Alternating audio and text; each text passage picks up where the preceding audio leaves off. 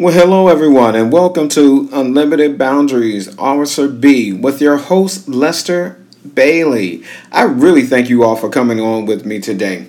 Today was kind of a special day in a, in a way. Chicago has been having a real problem with a case about a police officer who is now an ex police officer, and now he's a jailbird. He got sentenced to jail today for shooting a let's say a criminal or would be criminal because we really don't know how much that he actually did on the scene. But he had gotten shot 16 times. And it was kind of funny when people are doing that. So the world wanted to weigh in on what they thought about the particular case. And I have on with me today Miss M. Smile, who decided to, as we were just having this conversation, we really wanted to talk about it together. And it was so much fun to have this discussion, and we can see where everybody's mind is. Because to me, it's kind of important for us to be able to talk about different cases and what happens with the police as they're doing their job. And sometimes some police officers go overboard, and for the majority of police officers out there, they do exactly what they're supposed to do. So I'd like to introduce to the world Miss M. Smile. How are you? I'm groovy. How's everybody doing? You know, everybody is doing so well. Tell me something. Did you get a chance to watch the news today about the Quan no no trial about Laquan McDonald and Officer Jason Van Dyke? Oh my God! Everyone, yes, I did. Everyone was glued to their computers, watching the trial. We were just a bundle of nerves. Yeah, and, I know that was for basically everyone. Me, even being a retired police officer, I was on a bundle of nerves because I was kind of nervous about the outcome of the trial as we went through. What are some of the things about the Jason Van Dyke case stood out in your mind? Honestly, the first thing that uh, came to mind is 16 bullets were not necessary to make one point. I have to agree. You know. And another thing that bothered me is, well, it reminded me of 911. Mm-hmm. And the reason it reminded me of that is, gee, because, well, innocent lives were threatened because of that one situation. It had a ricochet effect. And just like today, and then people were unable to go to work. Uh, they were unable to go to school, uh, leave their homes because of the threat of violence in a situation. Mm-hmm. And it also hurt my heart. Institutions were closed. You know, grade schools were closed. Neighborhoods in different areas are threatened, dependent on your belief about this trial. And I don't believe that a group of people should just be collectively punished for that reason. Most of the time, you would never see anything like that. And during that time, when you're talking about your average police officer, and this is something that was kind of important to me, your average police officer will get into different spots in their life and they have to make a life or death threatening decision. With this particular child, excuse me, trial, simply saying child, it's too funny to me, but with this particular trial, we can see that Laquan McDonald happened to be walking down the street and he had a knife in his hand. Now, me being a police officer, I've gone through certain conditions at that time. I've had a guy jump out of the bushes on me with a machete in a karate uniform. And it was kind of funny to me because I couldn't understand what was he doing and why did he do something like that. That was kind of odd. But as he's swinging, my first idea at the time, and we didn't have tasers during this particular time, this was in the early 90s. And when the guy jumped out, I started to laugh. And I'll tell you, it's not odd that I felt threatened because I did, because I can hear the guy, I can hear the meanness, I can understand. But I'm like, you bringing a knife to a gun battle. That's not really fair for you because if you come toward me with this, yes, I'm going to shoot you.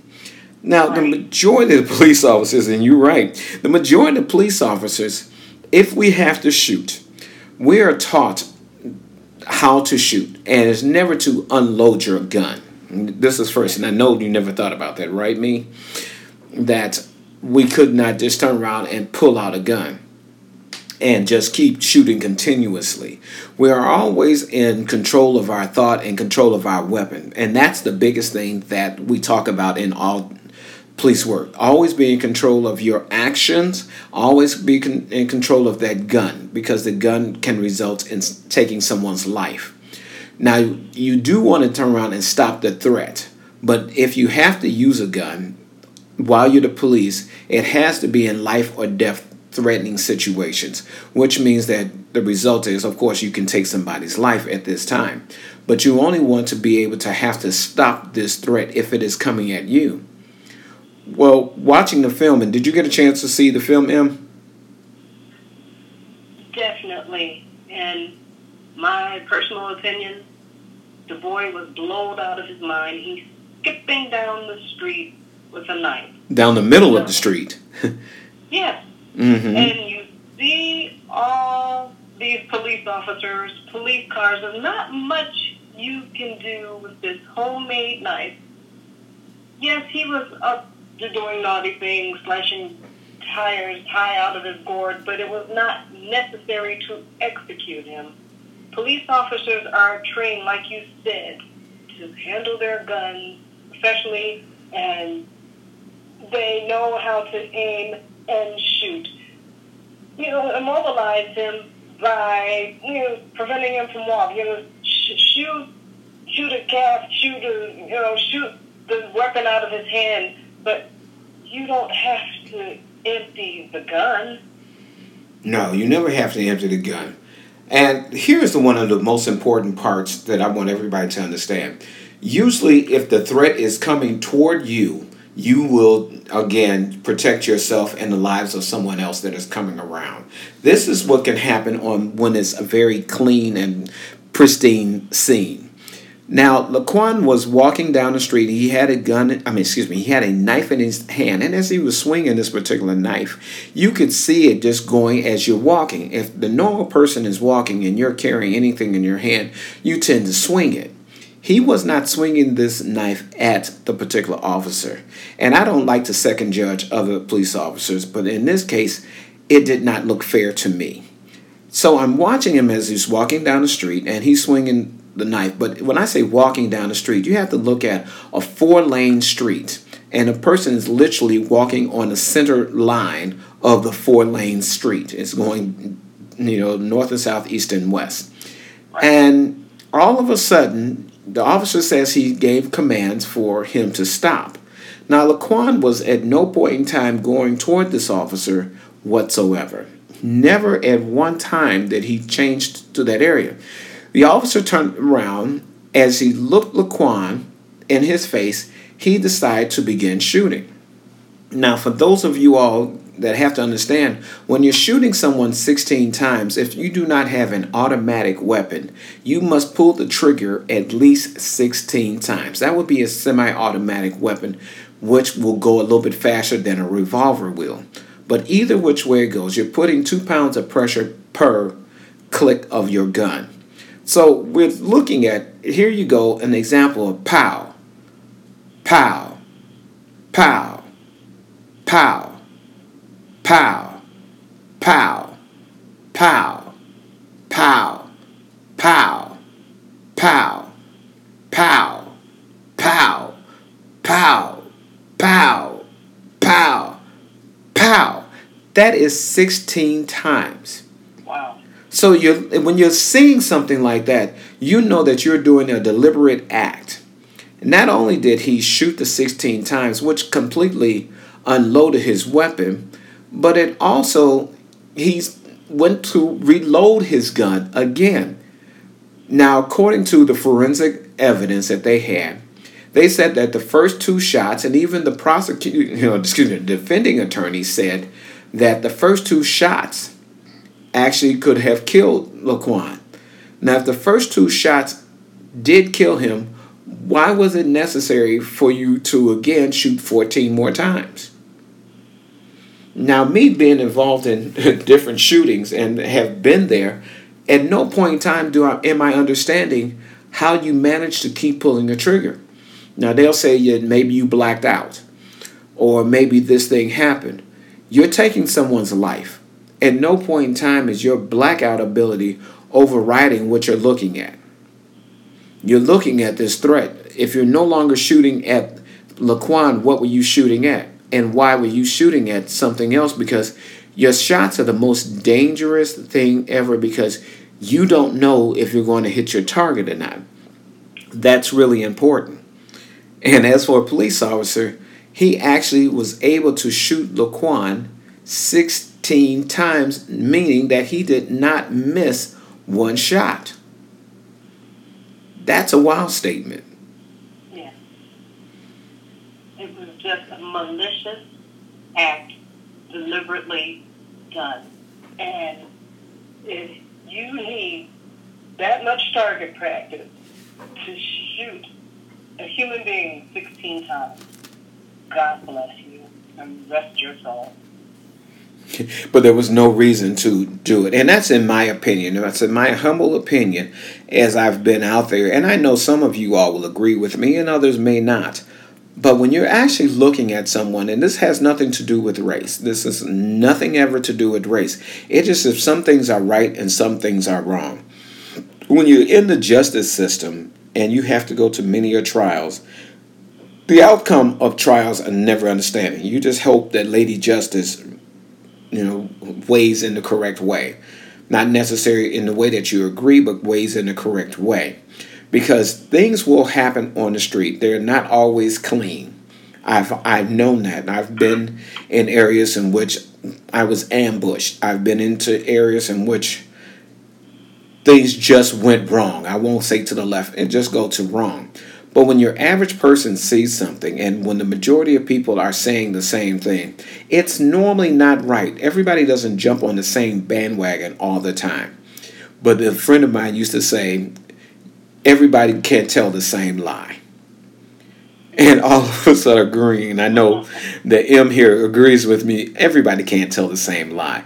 And if you're lying about your actions, you should suffer the consequences of going to jail. Now, we have no idea how long that Jason Van Dyke will be in jail.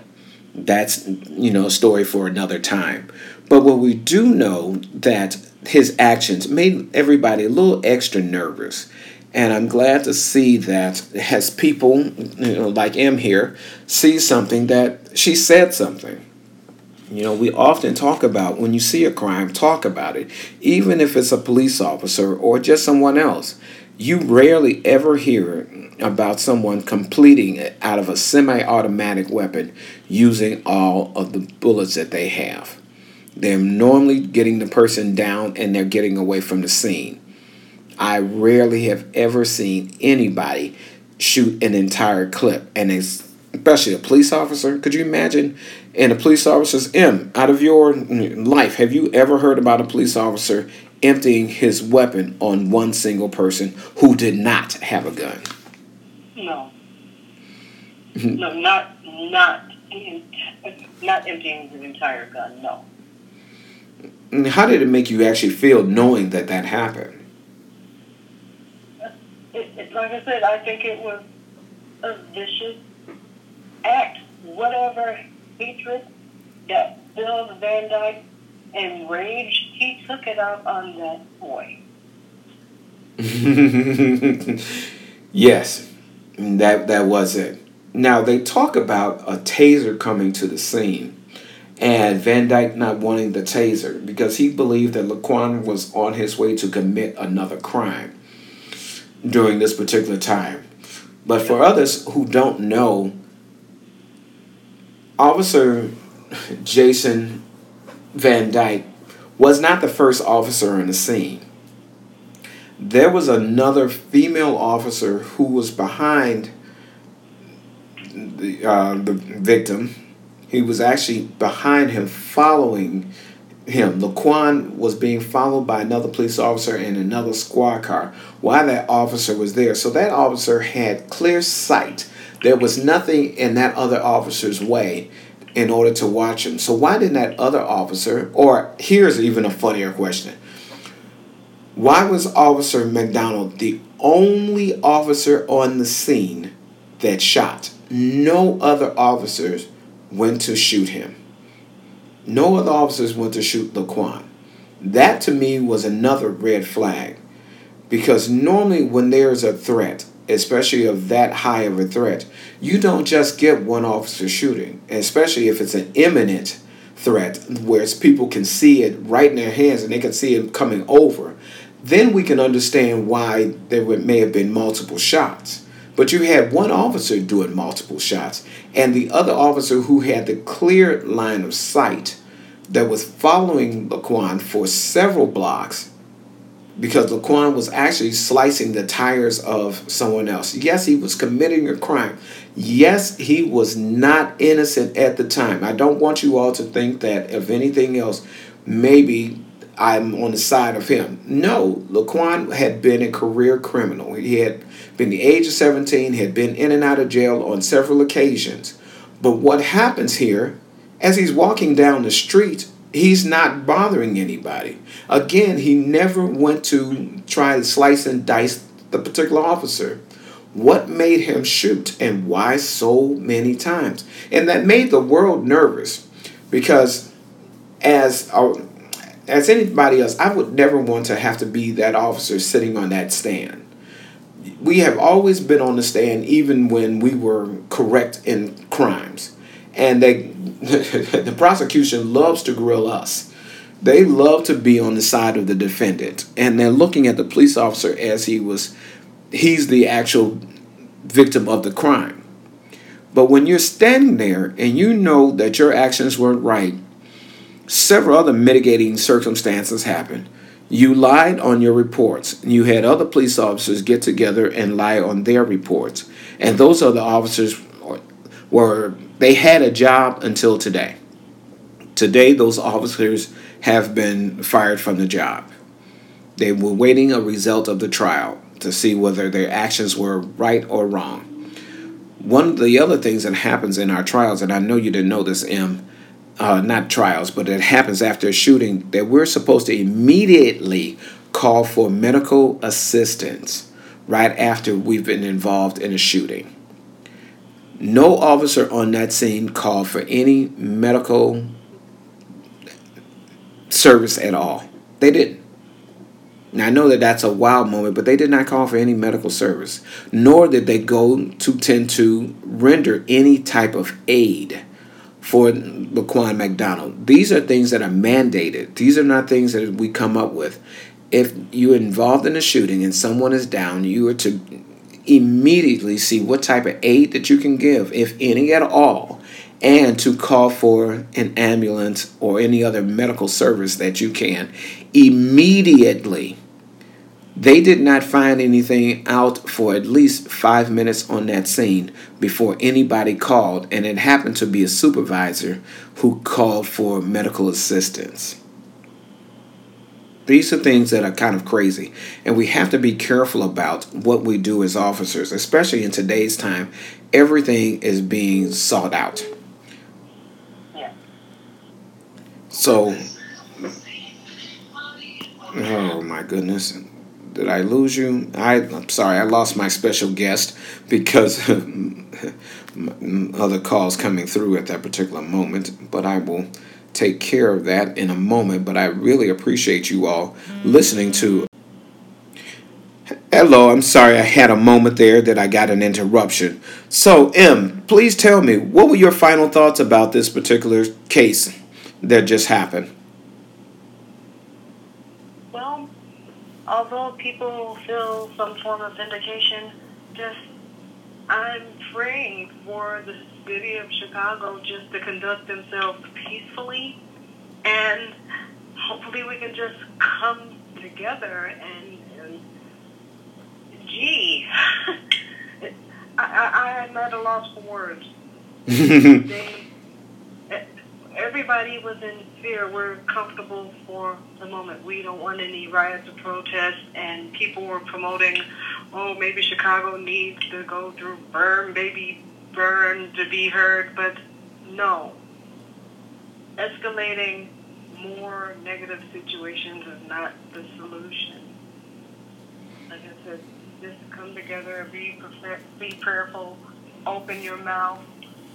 Don't be afraid of, they say, speaking to the popo, cooperate.